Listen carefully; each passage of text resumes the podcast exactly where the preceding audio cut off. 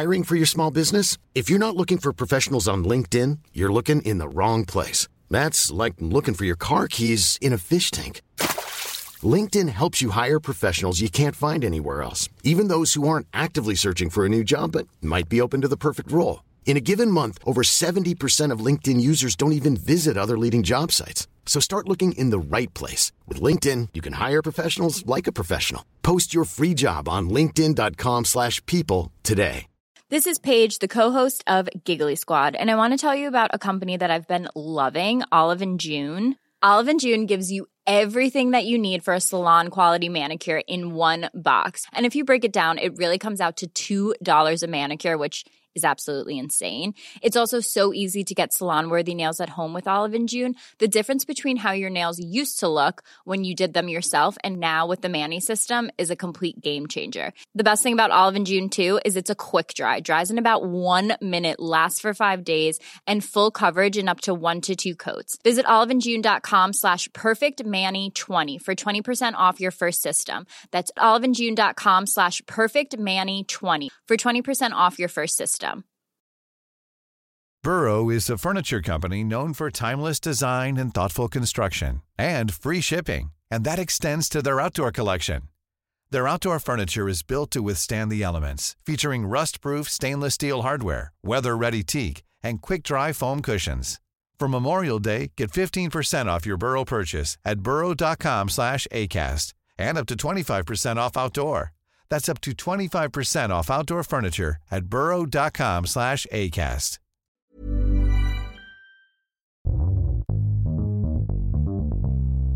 Det här är en podd som heter Vad skrattar du åt? Och det är en podd där vi, Mya Gudmundsdotter och Erik Broström, pratar med humorintresserade personer, oftast en komiker, om just humor.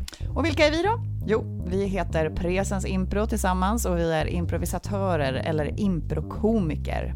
Vi sysslar med improviserad sketch. Ja, improvisationskomedi skulle man kunna säga. Vad är det? Ja, det är inte så många som vet det i Sverige, även om det är en ganska dominant humorform i USA, skulle jag vilja påstå. Ja, det är ju väldigt mycket, om man ska dra korta drag så kan man säga att det är väldigt mycket humor som skrivs utifrån impron som grundteknik. Om man tänker på alla där writers rooms och sånt, så är det oftast väldigt många improvisatörer där för att de kan konsten att samarbeta med material.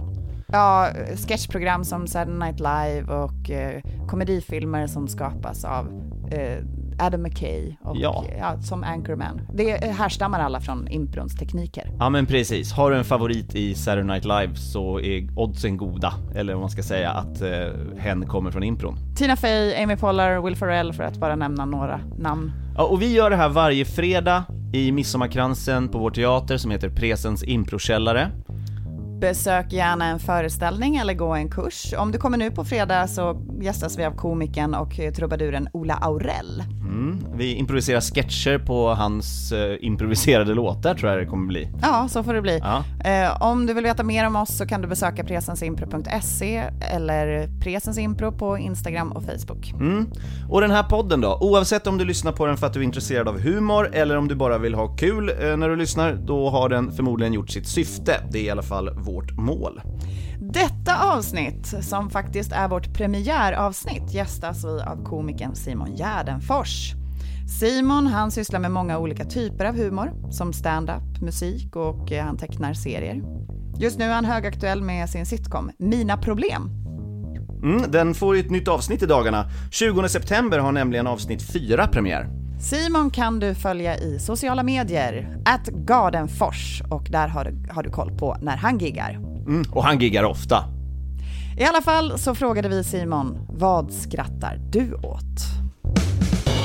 Let's go. Oh. Did you want to? I'll let you. Next time. I'm in a glass case of emotion.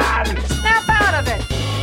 I got a fever, and the only prescription is more cowbell. Oh my God. Du ser ju själv hur jävla glad det är, va? I am ecstatic to be a part of this. What do you mean funny? Funny how? Tell me what's funny. Jag hörde en podcast där det var någon som snackade om att komiker på en stand-up-klubb ofta skrattar åt andra saker än vad publiken skrattar åt. Och då så sa den personen. Att det kunde till exempel vara om någon var omotiverat fientlig. Eller omotiverat aggressiv. Mot publiken, eller? Ja, jag tänker det. Att det är någon som står och är liksom omotiverat så här... Ja, men aggressiv och fientlig. Ah. Och när jag bara hörde alltså, det exemplet började jag skratta. Ah.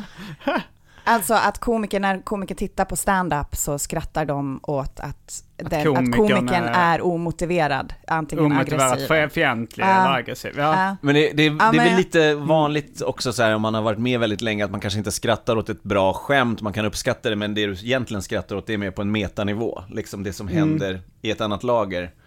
Ja. Att det är det som överraskar dig, antar jag. Visst. För så är det ju jättemycket.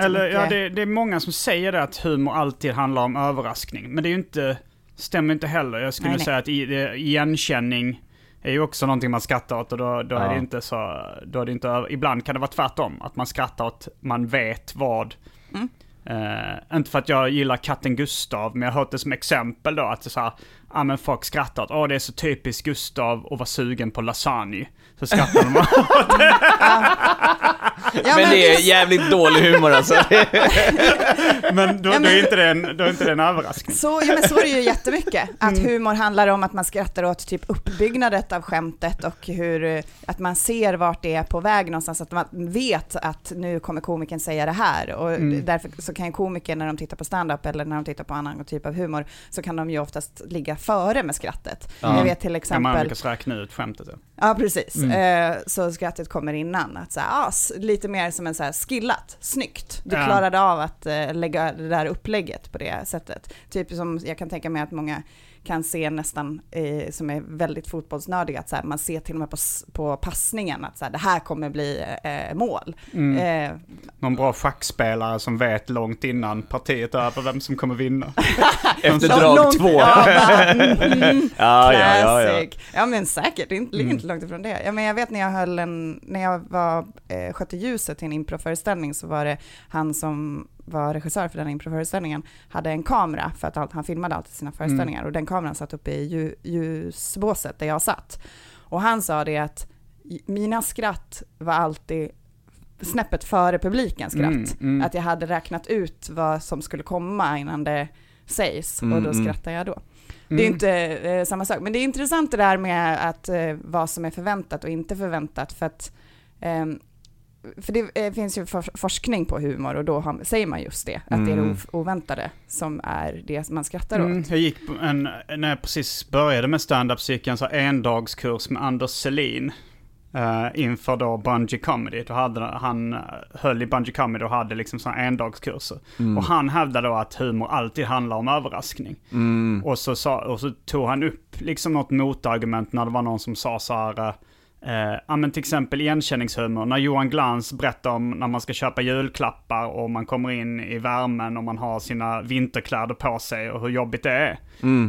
Det är ju bara igenkänning, det är ju inte överraskning. Men då påstår Anders Selin att men det är överraskning att oj, vad överraskande att den personen har tänkt exakt samma som jag. Men det tyckte jag var en stretch. Ja, det är lite av en stretch. Men jag tror också att det är väl... Det där är så dumt, för att jag tror att det är en feltolkning att det ska vara en överraskning. Det är från början. Den forskningen som finns, eller som finns nu, den säger ju mer att skrattet, det är ju primaternas sätt att visa att de leker. Och att det är vårt sätt, när vi utvecklade mer och mer intellekt, att det var vårt sätt att felsöka verkligheten. Alltså att vi läser av verkligheten, och när vi märker att men det där är inte verkligheten jag trodde det var, då visar jag att jag förstår att jag blev visad den här vägen med någon slags misdirection, men sen kom det här, jag förstod att det var det som hände. Så att det är något sätt för hjärnan att registrera att du felsöker och liksom tar reda på vilken del av verkligheten som är rätt eller något sånt där. En överlevnadsinstinkt. Ja, det är ett sätt att... Ja, precis. Det är någon evolutionär överlevnadsinstinkt att vi felsöker informationen. Men sen så har ju det blivit utvecklande. Sarkasm har ju inget med det att göra, till exempel. Nej. Och det är också en humorform. Så att jag menar, humor utvecklas ju också. Men att den grundades från den delen. Jag hörde också att det här kan vara källa Kamratposten. Okay. Det är väl de inte helt fel. Att skrattet var så här att på stenåldern så liksom låtsades man att man var aggressiv och visade tänderna och var hotfull. Uh-huh. Men att det var bara på skoj, att det var en vänskaplig grej. Och därav liksom leendet och skrattet, att man så här visar tänderna och så här. Ja, men det är ju ett sätt att visa att man alltså när man kittlar så skrattar du ju. Men du skulle inte börja skratta om du kittlar dig själv till exempel. Det är ju ett sätt att visa någon att så här, jag förstår att det här inte är ett hot. Nu kittelfightar vi, du kommer inte döda mig. Det är så den liksom har triggats i hjärnan. Alltså det är det som händer i hjärnan. Mm. Sen hur man uppfattar det kan ju vara en annan sak. Mm. Ja, men om vi går in på fråga dig lite frågor om humor. Mm. Det är vi nyfikna på. I och med att du är en komiker som både sysslar med musikalisk humor, tecknar humor och stand-up och nu även sitcom. Just det. Och poddar är också någon form av humor. Det är det. Det vill jag påstå. Just nu så fokuserar jag på poddar, stand-up och sitcom. Mm. Det är inte lika mycket tecknat och musik för tillfället. Nej. Hur var din humorinspiration när du var liten? Då inom familjen och sådär eller var det mycket, tittar ni på mycket humorprogram? Ja, vi kollar väl på det som fanns då. Jag hade kanske lite tur också att vi spenderade lite tid utomlands när jag var liten. Alltså för jag är född 78 och när jag vi åkte till USA någon gång, då kanske jag var 6 år gammal tror jag. Mm. Och sen så var vi i Australien när jag var 8. Var du där länge? Vi var där nog ett halvår ungefär på båda ställena. Ja. Så då så fick jag se lite mer så här tecknad film och sånt där. För i Sverige var det ju, som ganska många har tagit upp, ganska torftigt med den typen av tecknad film. Mm. Det var ju kanske animationer från Centraleuropa som inte var lika inriktade på humor utan med ångest. Mm. Men jag kommer ihåg jag kollade väl på det som gick på tv då i Sverige, Solstollarna. Barnprogrammen var ju ofta liksom humoristiska inslag. Tidiga grejer som jag tyckte var jätteroligt var en himla många program med Galenskaparna och Aftershave. Just det. Galenskaparna är roliga alltså. Ja, det älskade jag verkligen. Och vi kollade även på Monty Pythons flygande cirkus. Serien, ja den tv-serien. Ja. Hur gammal är du när du tittar på Monty Python och himla många program?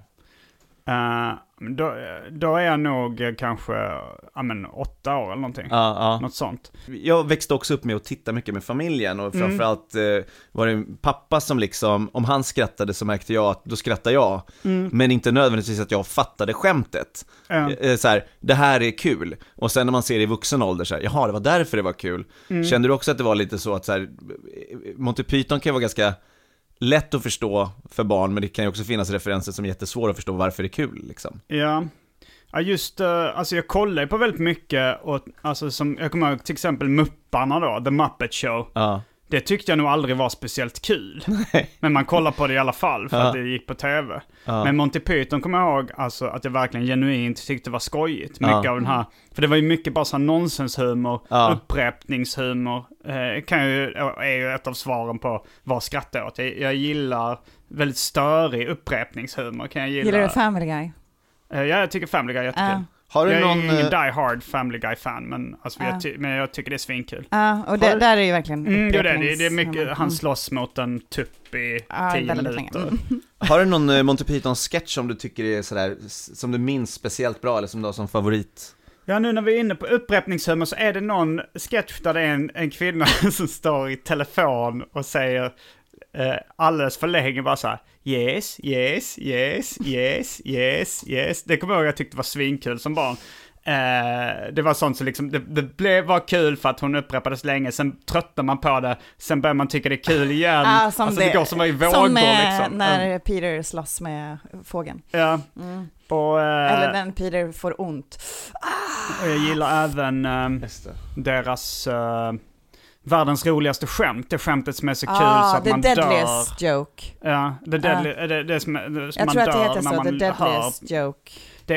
Det kommer jag ihåg att jag älskade också i Monty Pythons flygande cirkus. This scribbler, writer of jokes. In a few moments he will have written the funniest joke in the world. And as a consequence, he will die laughing.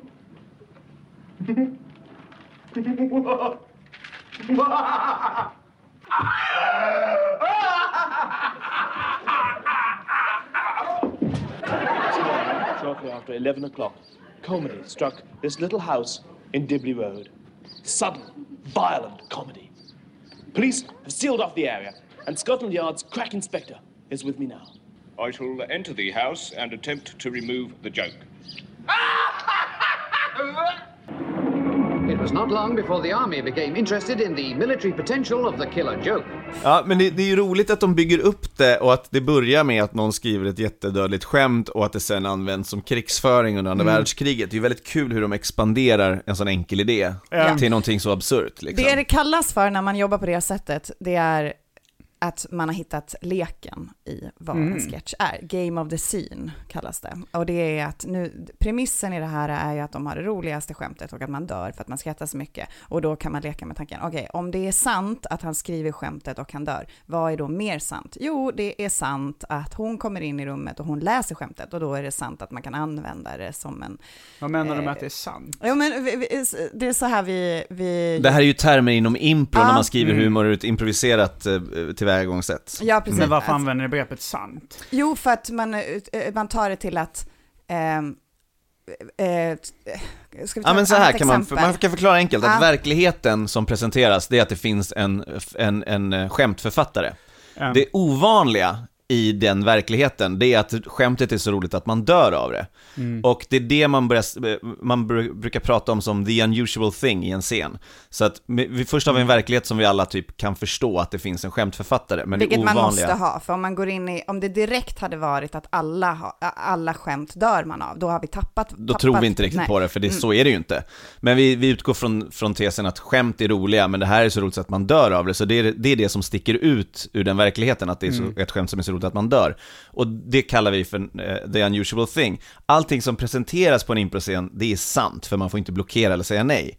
Så att om den här ovanliga saken är sann, vad är då mer sant? Det vill säga vad kommer då också hända? Eller vad kan exakt, hur kan vi, man brukar kalla om heightening, att du ökar insatsen i scenen. Så att från att bara vara en skämtförfattare som dör, så utvecklas det till slut till att det används som krigsföring för en armé. Så man ser hur du kan liksom levla upp skämtet liksom, kan man säga. The first unusual thing är alltså gamet. Ja, det är leken. Game of the scene, the first unusual thing. Jag skulle nog kalla det att mjölka en premiss. Det säger nog jag och mina kompisar. Så man har den här premissen och sen så liksom mjölkar man det och drar det så många varv man bara orkar eller vill. Ja, men det är exakt samma sak. Kärt barn har många namn liksom. Men det är ju samma mekanism såklart. Ja, men hade du någon sånt moment när du var barn eller när du växte upp som du kände så här, det här ska jag nog... Nu vet jag att din karriär främst började som serietecknare, eller hur? Eller kanske Las Palmas kom för... Nej, jag började med serier innan jag började med musik. Ja, precis. Och sen efter det blev det stand-up. Men hade du något moment, så som jag vet typ Henrik Dorsins sommarprat, då blir han får en boll rakt i skrevet och sen så säger han mitt i salamin och så skrattar alla. Och det var ett moment för honom att då visste jag att jag skulle syssla med humor. Hade du något sånt? Nej, men kanske lite små saker.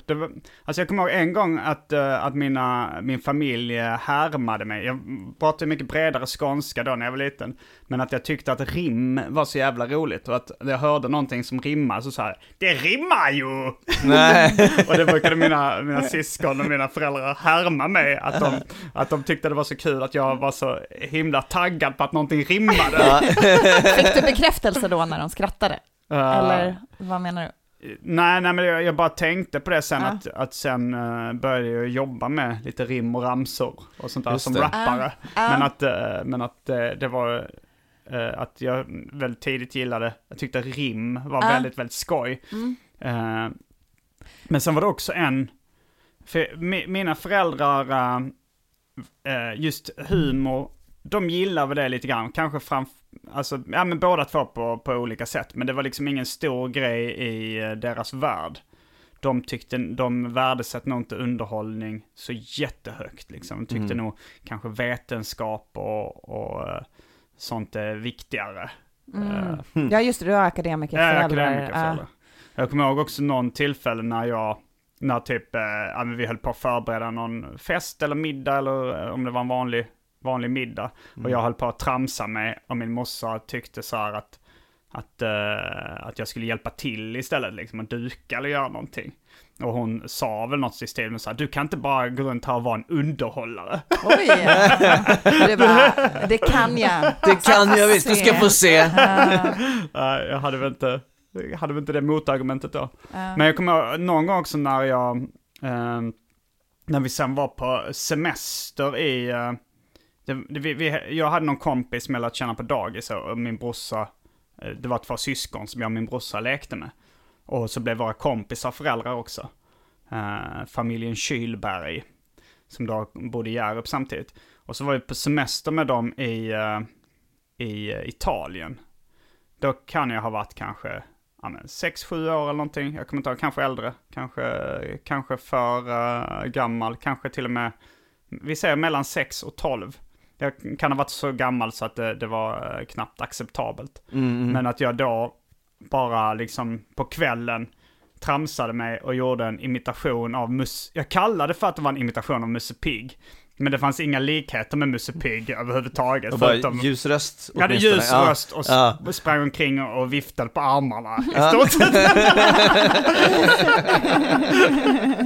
Kanske extra pipig röst och var liksom lite så här, som en uppspeedad film liksom. Och så kom jag ihåg att då pappan i den andra familjen, Björn Kylberg då, mina kompisars pappa, tyckte det var så himla kul och liksom bad mig, kan du inte göra det igen? Och han liksom skrattade så att han höll sig för magen och trillade baklänges, medan mina föräldrar såg lite mer frågan. De fattade inte det roliga. Men han var liksom ett fan av underhållning. Han älskade spex. Alltså vi brukade gå med den familjen på studentspex i Lund och sånt där. Så här Genghis Khan-spexet och sånt där. Och det kommer jag ihåg att jag tyckte var jättekul när jag var liten också. Och vi köpte eller min polare då, han köpte programbladet och fick ett sånt kassettband som jag kopierade av honom och lyssnade sönder. Och det var, nu i efterhand visade sig att det var Johan Wester som pratat in det innan han blev känd liksom. Han var bara en med i Lundaspexet och hade liksom improviserat fram ett kassettband som är skitsvårt att få tag på idag. Fingerspexet. Paul von Hindenburg läser programmet. Jag har pratat med Johan Wester om det i Arkivsamtal. Men det var också en ganska stor inspirationskälla och någonting jag skrattade åt tidigt, det kassettbandet. Men var humorn en drivkraft in i att när du tecknade serier, eller hade du liksom andra ambitioner med det än att vara rolig? Jag tror jag började med serier ganska mycket för att jag gillade att teckna. Och sen så kände jag lite mer att jag måste lära mig att skriva manus också. Jag gillade tecknade serier. Jag var mycket mer från början mer intresserad av att teckna och jag kommer ihåg att jag läste liksom så här instruktioner i hur man gjorde en serie och sånt där. Och så var det någon som skrev så här, men det är bra att läsa litteratur också. Så tänkte jag, okej, då får jag börja med det. Så liksom jag var inte så intresserad av text från början på det sättet. Men blev du det då? Medan du... Ja. Jo, sen så hittade jag då litteratur som jag gillade. Det är ju lite av en lingvist kan man ju säga, med tanke på hur dina låttexter är ju väldigt fyndiga. Och jag är ju rätt fixerad vid ord och språk. Jag vet inte hur tidigt det började. Jo, som sagt var jag ju tidig med att tycka rim var väldigt skoj. Ja, precis. Det är intressant. Eftersom att har du någon Las Palmas-låt som du känner att vi kanske ska klippa in som... Där du leker med ord? Det gör i de flesta. Du har ju, ja, det men, gör men just Missbruk beivras, som är vår mest kända låt med Las Palmas. Där är en del ordlekar och skämt.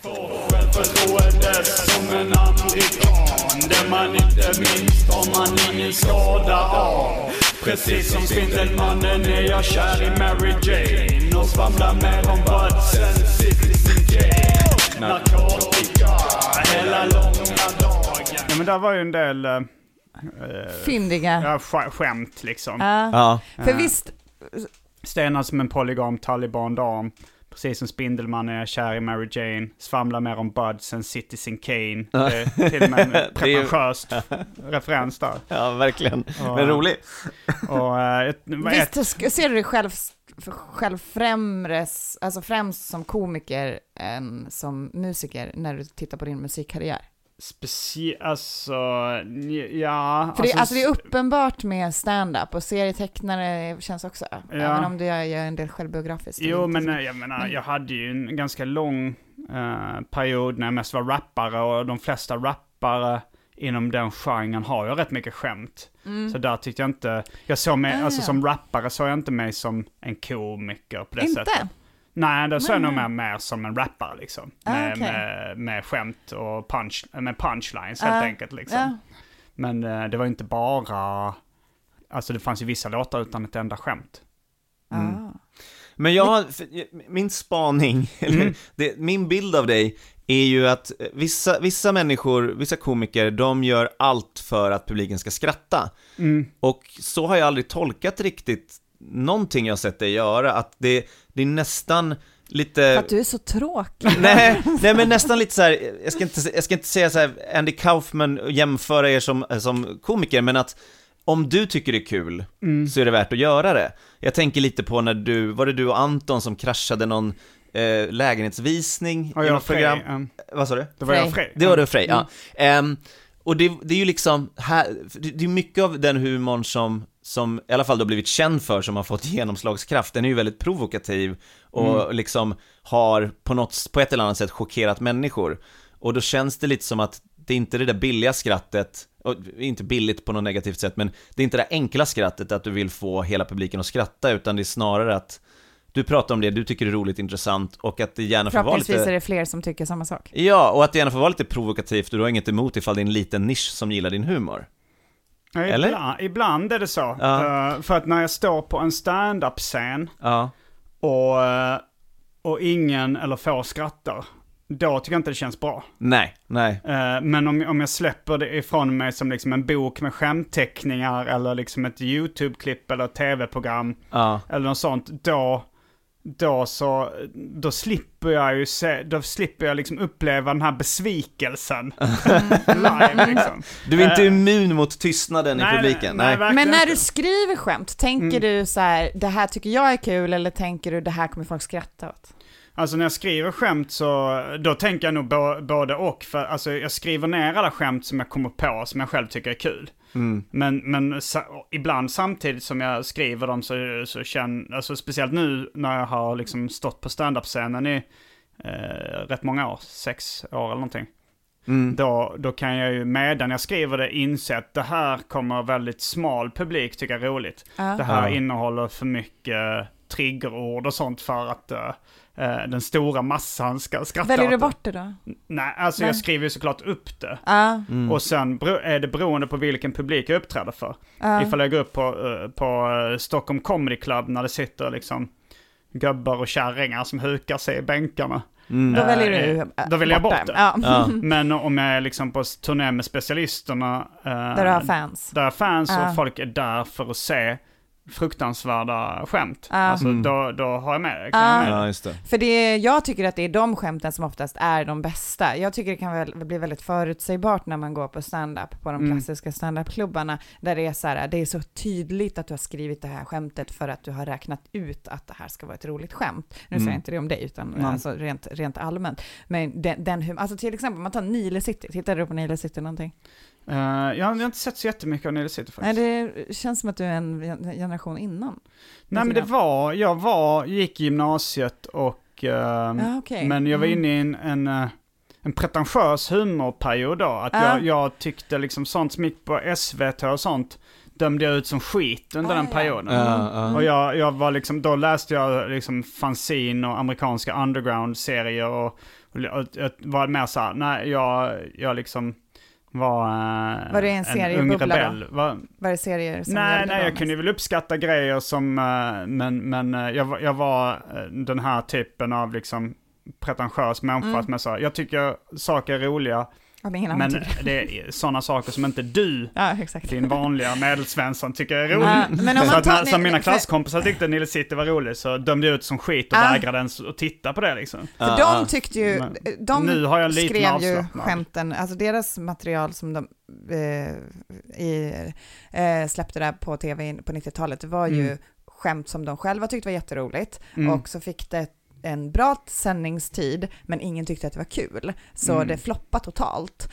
Och då hade det inte hänt någonting med det. Och sen så hade de fått en jättedålig sändningstid ett år senare.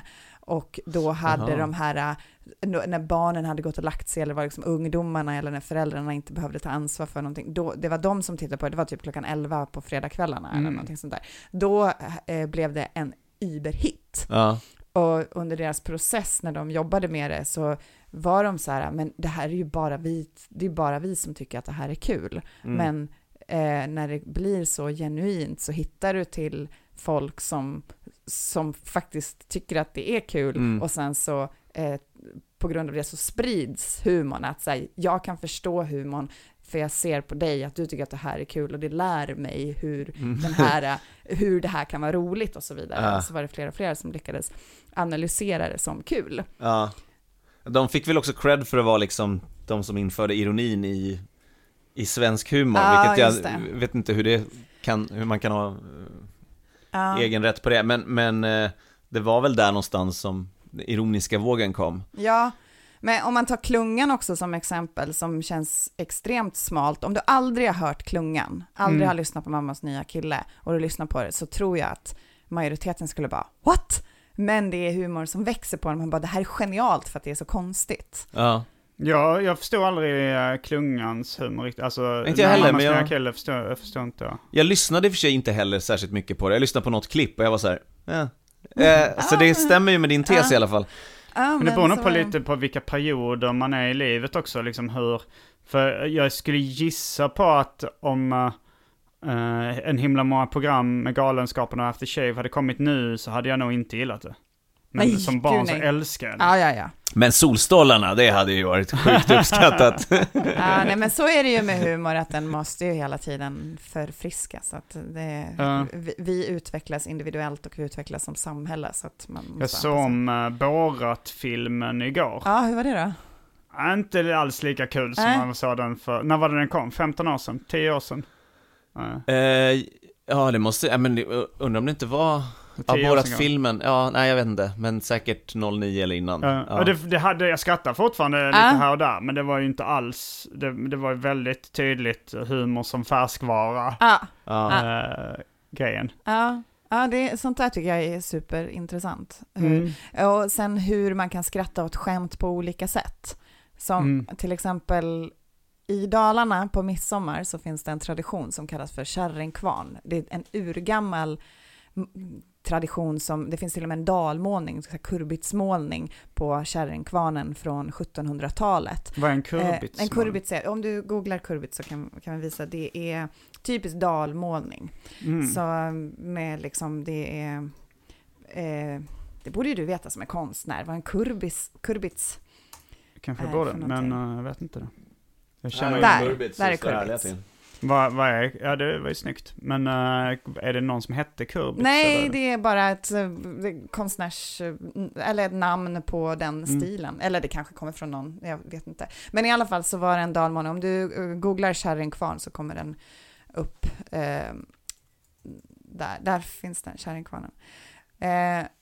Skämtet är då att det är en kvarn som gör fula tanter till snygga flickor.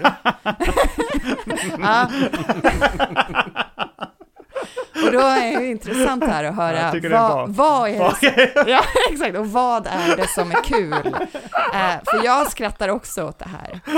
Men jag skrattar åt själva grejen, att de har gjort det här, att det finns en 1700-tals humorskämtteckning som är att man har en gammal ful kvinna och som går in i en kvarn och sen kommer hon ut vacker.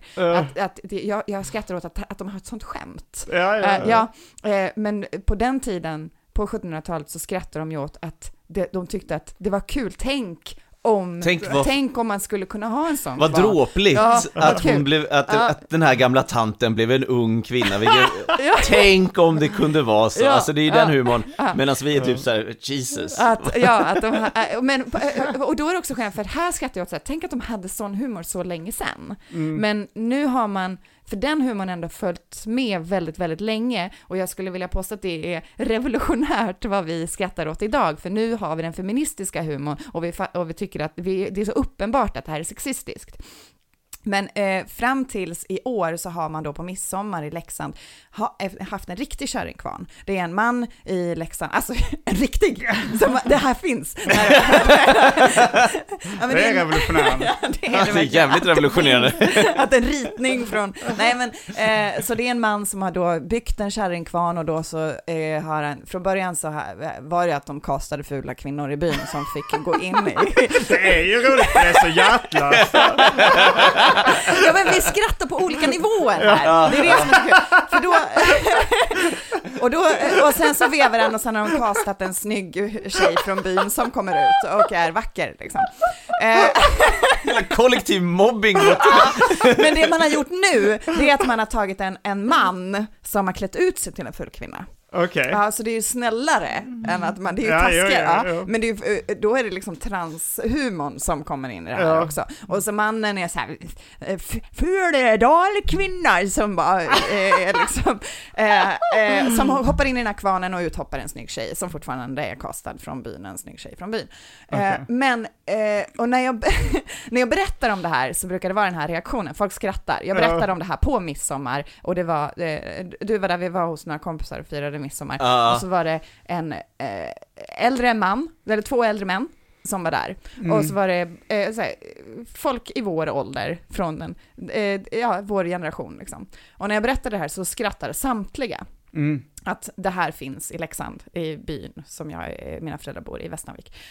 Och alla skrattar. Och jag vet ju att vi skrattar, men vi skrattar åt helt olika saker. Pappan och pappans bror till Björn skrattar för att de tycker att det är ett roligt skämt. Medan vi andra skrattar åt själva skämtet. Jo, men den humorn, alltså om man läser, har ni läst En rolig halvtimme och den typen av så här skämtteckningar, lite snuskiga skämtteckningar som kan vara poppis på 60-70-talet i Sverige. Det var ju väldigt mycket den typen av humor, kanske någon, ja, men i Mad tror jag också det fanns den typen av skämt, alltså kanske någon som sitter i en båt med en gammal kärring och så kommer, så är det så kanske någon anden i flaskan och så blir det en snygg tjej. Att det skämtet ändå, det finns ju en trop.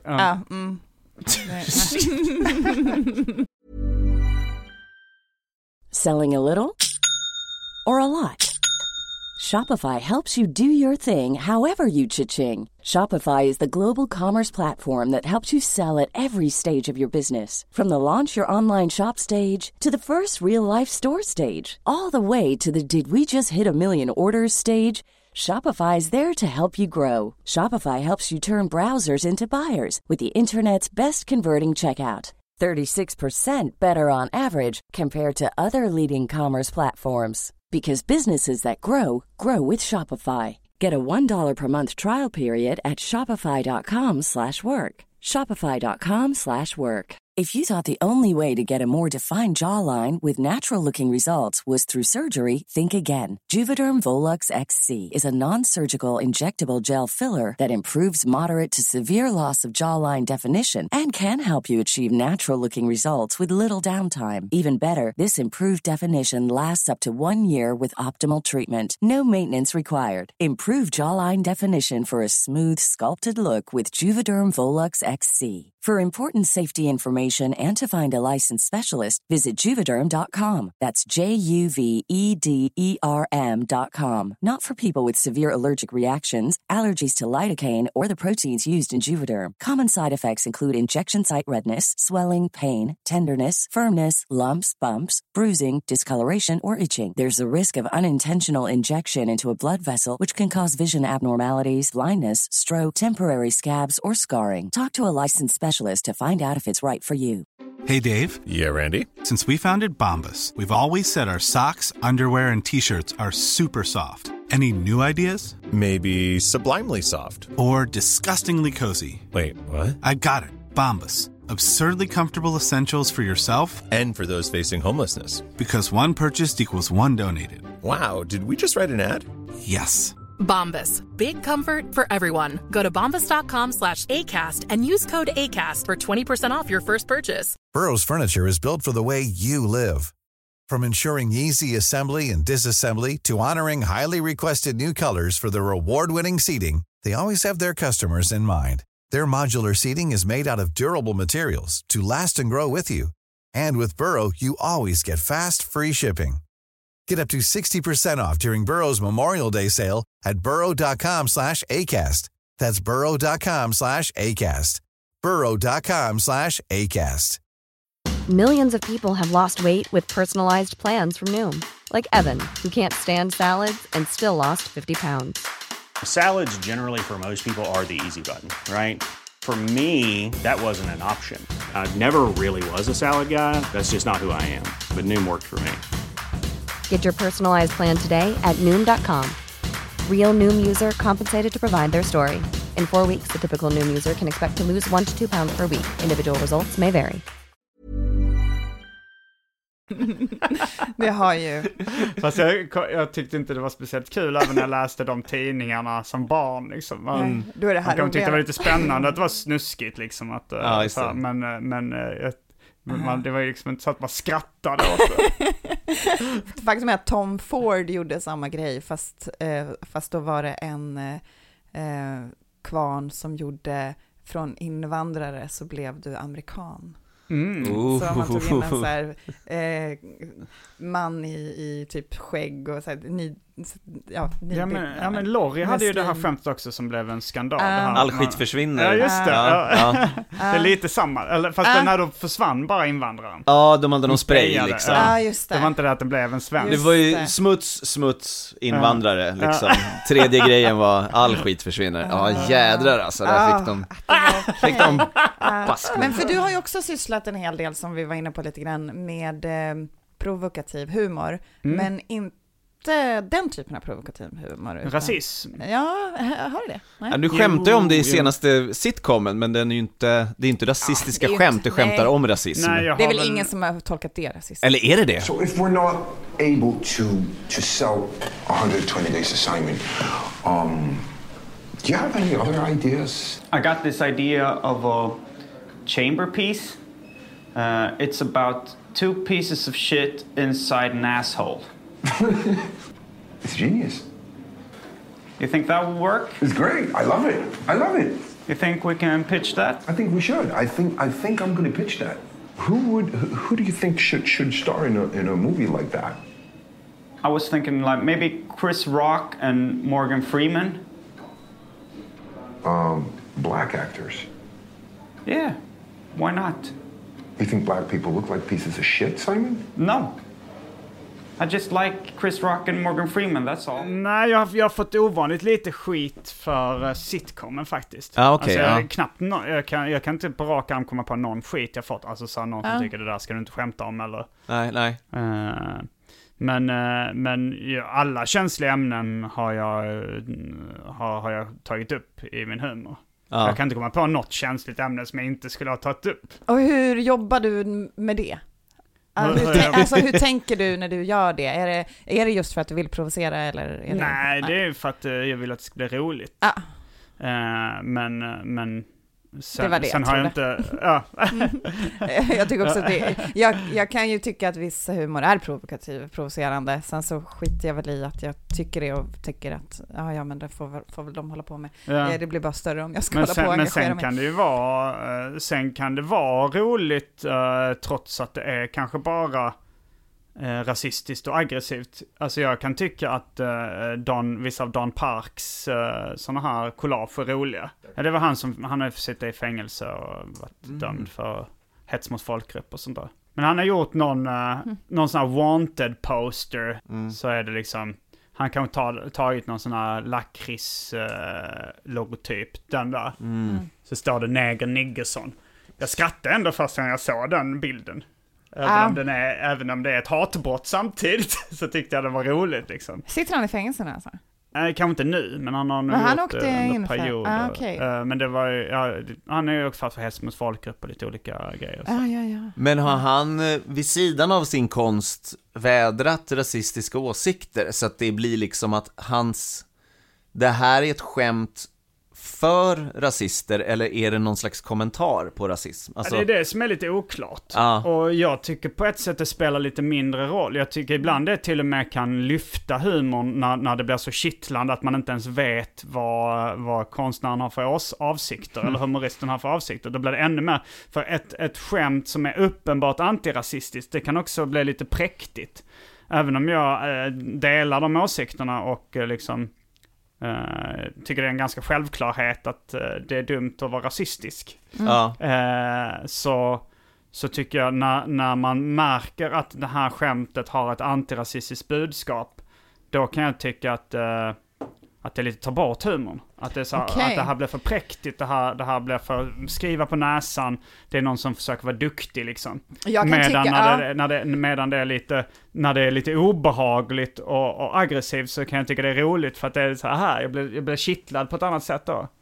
Jag förstår vad du menar. Jag kan tycka att det är svårt med skämt som är antirasistiska eller även feministiska eller liksom.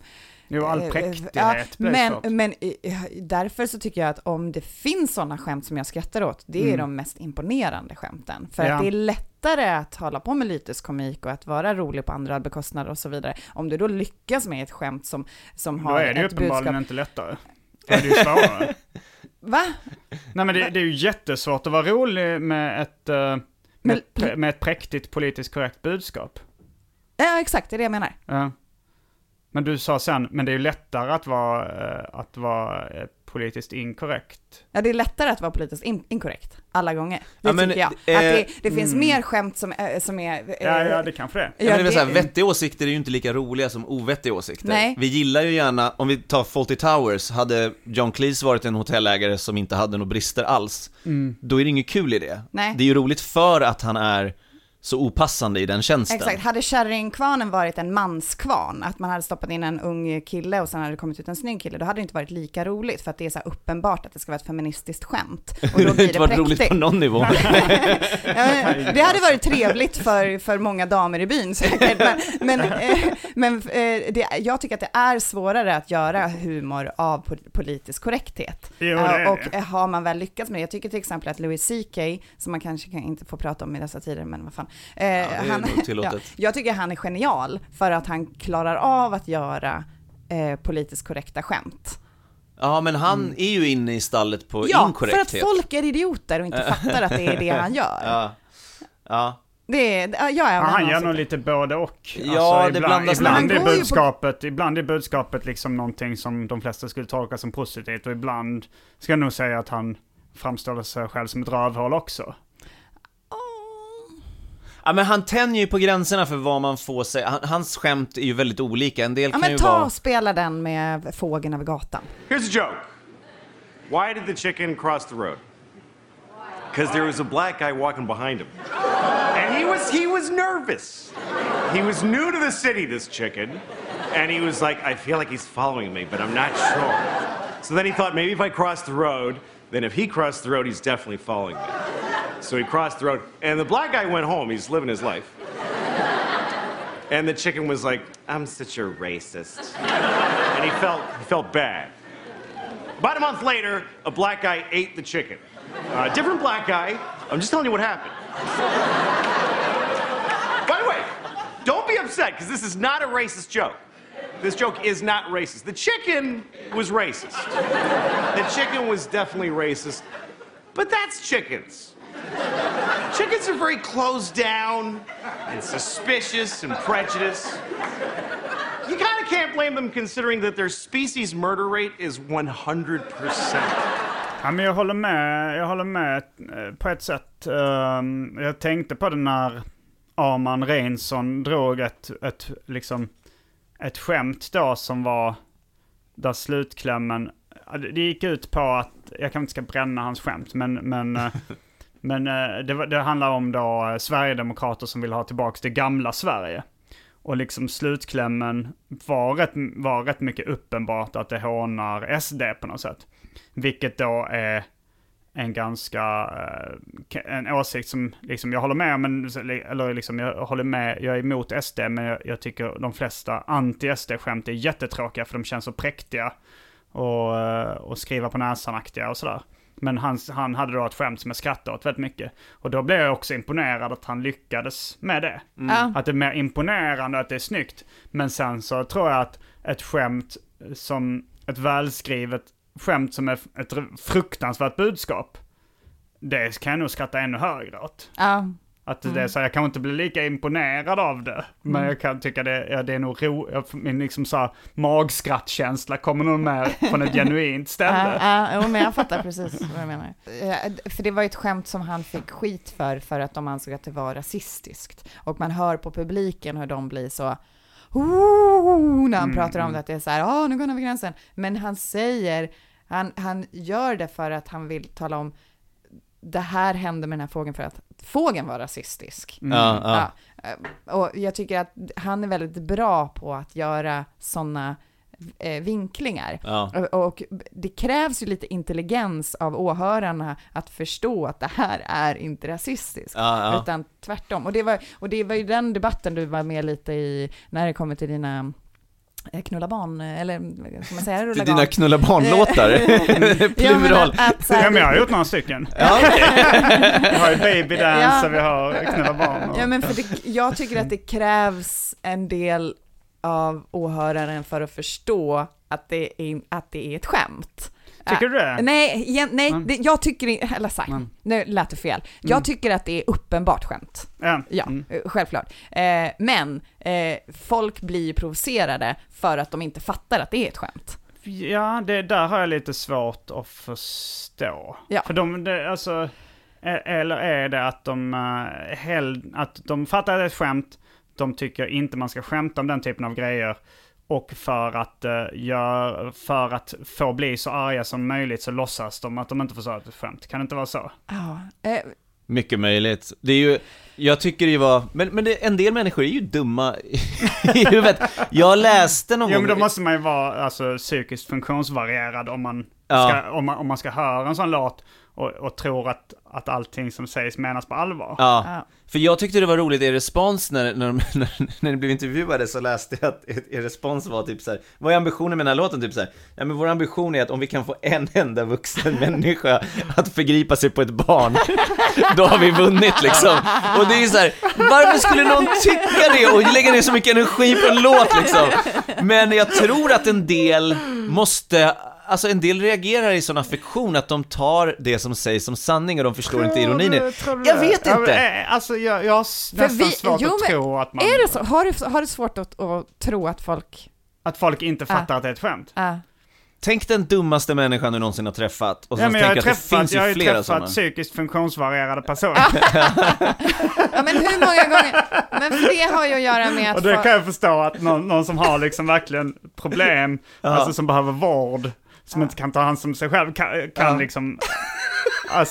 men någon som inte då en högfungerande människa i samhället. Ja, det där tror jag att då måste man, då kan man inte, då gissar jag nog mer på snarare att folk har en agenda med det, att de är arga på, de vill inte att man ska skämta och därför låtsas de att de inte förstår att det är skämt. Jag tror det är det vanligaste.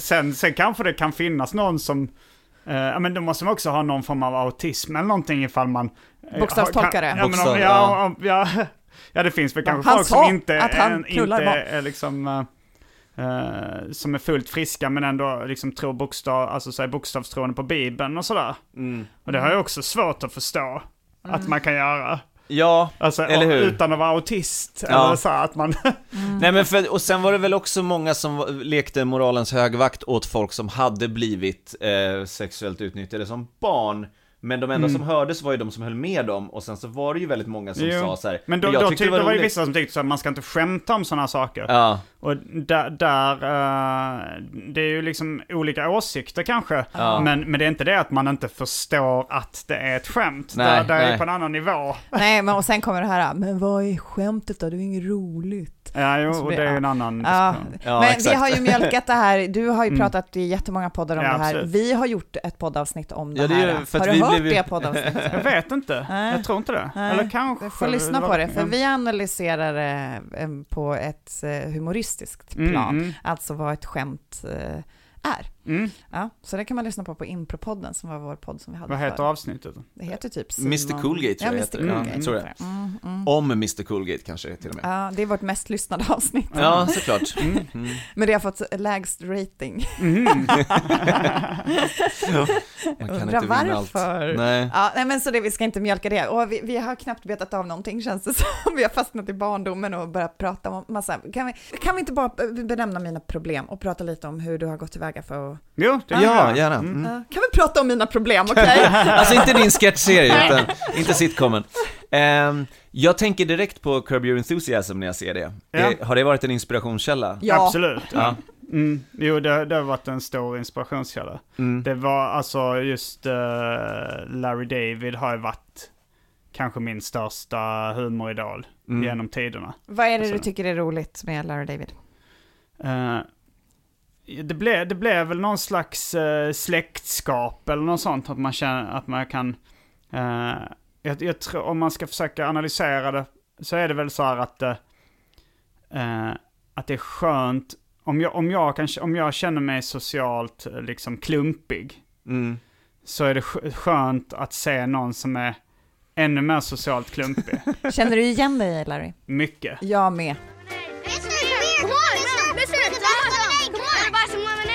Nice, sell lemonade, huh? Yep. Good for you. Good for you. You're entrepreneurs. How much is it? $1. $1? Fine. Thank you very much. There you go. Are you kidding me? Oh my God, this is awful. I'm not even joking. Who made that? Us. It's beautiful. You made it? Give me my money back. No, huh? You can't. I want my dollar back. Get out of here. Just get out of here. Fine, I'll get out. Bye. It's terrible. You stink! You stink! Gör du det? Vad sa du? Känner du igen dig i honom? Nej, det gör jag inte. Du gör inte det? Nej. För jag känner jättemycket igen mig och jag vet precis den grejen. Jag är så fruktansvärt konflikträdd så jag skulle aldrig gå fram till en servitör och säga typ ditten och datten. Men var han en inspirationskälla även liksom innan Curb Your Enthusiasm?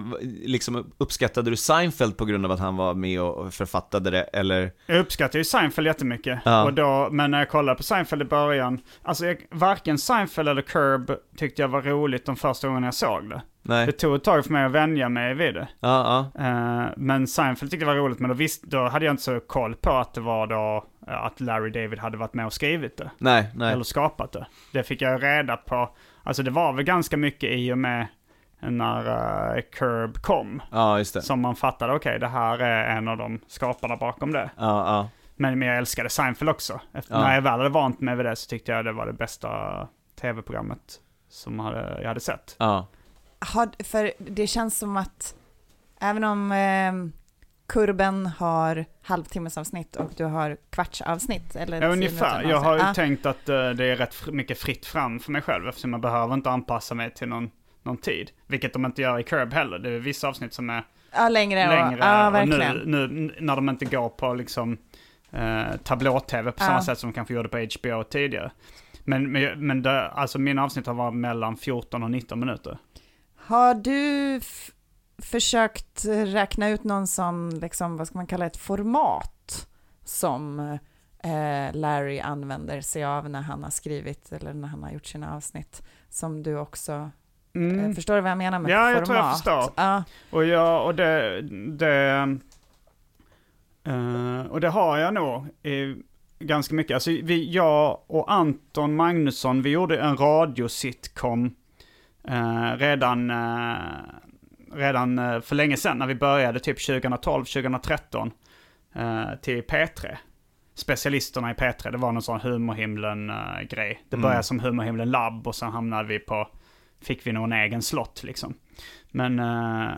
Men då så, jag var ju väldigt inspirerad och fascinerad av det sättet som de gör både i Seinfeld och Curb Your Enthusiasm. Det här när det är olika handlingstrådar som vävs ihop i slutet. Och det är ju ett format som jag använt mig av i mina problem också. Och det är väl ganska mycket förknippat med Curb. Nu har jag hört någon intervju med Larry David där han berättar att han fått det från någon gammal tv-serie som heter Sergeant Bilko eller någonting. Som jag själv inte har sett. Jag trodde det var en film med... Nej, det var nog en... det kom en film med Steve Martin som hette det. Men det var säkert någon slags remake av en gammal serie säkert. Nu bara... Jag höftar lite från minnet. Jag för mig att det var den han sa han var inspirerad av. Att den typen av liksom, väv av handlingstrådar. För det är exakt så. Det känns som att det som händer i första scenen kommer att styra väldigt mycket... vad plotten är, och sen så varje scen händer det någonting som leder till, alltså det låter som klassisk dramaturgi, men i det här som vi var inne på att prata om game tidigare, så är det att i deras diskussioner, som när Larry har en diskussion med någon, så vet man att det här, att han går och skäller ut den här personen för, eller vill liksom bara vara snäll mot den här personen och säga, ja men herregud, jag ska prata med min kompis och säga att du ska inte behöva ha en fluga på dig. Det vet man att det här kommer bli ett stort problem, så att det kommer leda till att den här personen typ kommer få sparken eller någonting sånt.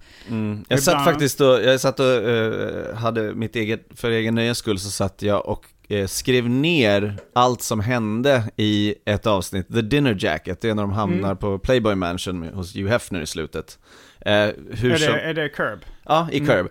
Och så satt jag och skrev ner alla liksom tänkbara plot points, just för att man vet att de vävs ihop. Och jag tror, alltså jag skojar inte, det var typ 5-6 grejer inom, i de första 1,5-2 minuterna som sen skulle liksom få sina egna liv och sen vävas ihop. Det var så här, och jag tror inte att det är så i varje avsnitt, men det var så otroligt effektivt etablerande liksom små plot points som bara i den sista, och de var fortfarande kvar typ i samma rum i huset under den delen liksom.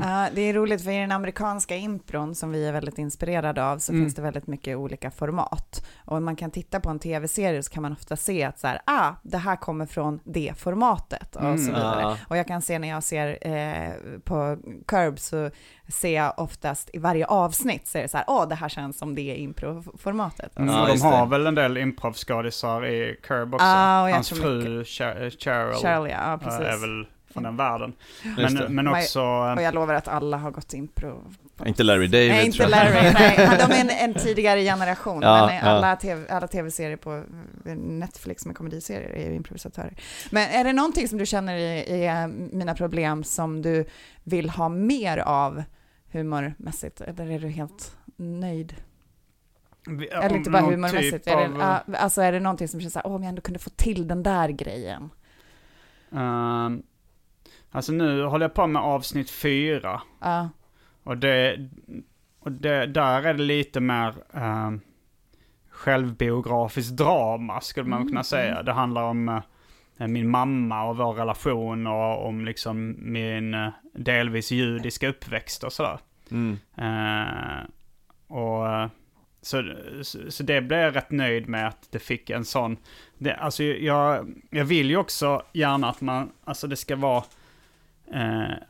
lite den här typen av...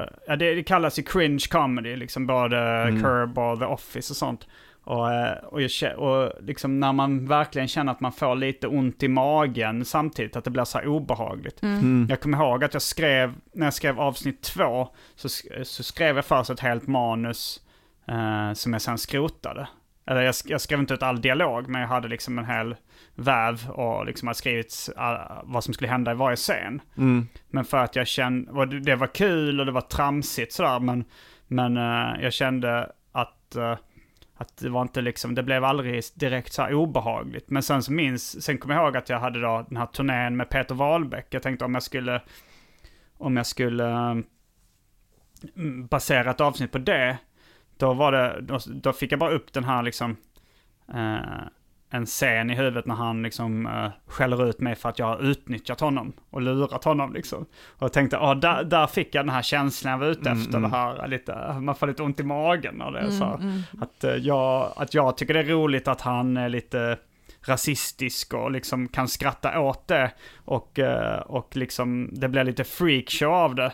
Men sen så när han känner sig utnyttjad, då tyckte jag det blev obehagligt på ett rätt roligt sätt liksom.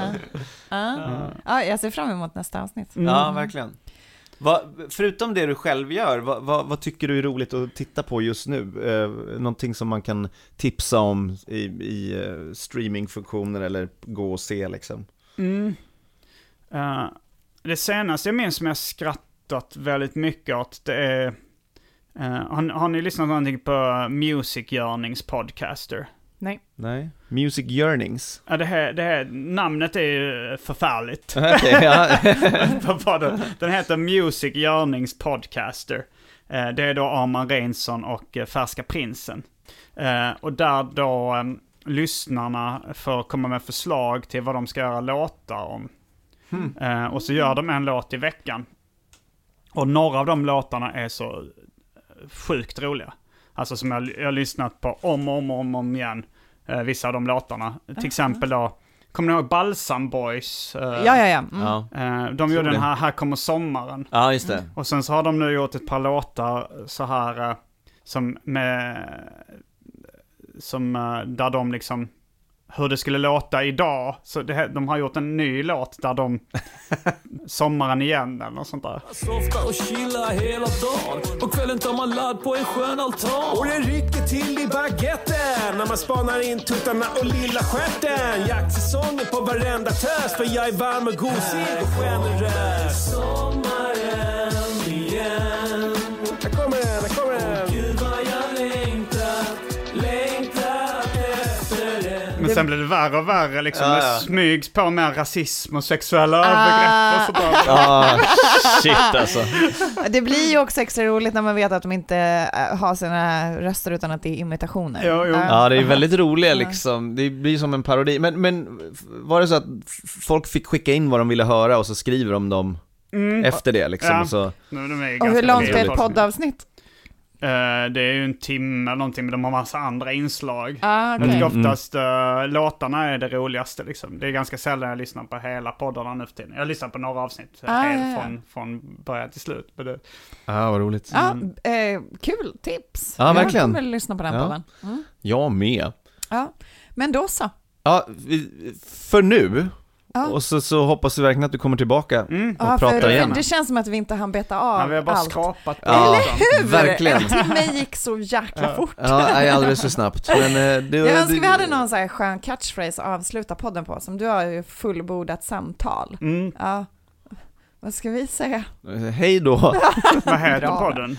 Vad skrattar du åt? Det skrattar du åt. Ja, okay. Det är avslutet. Det skrattar Simon åt.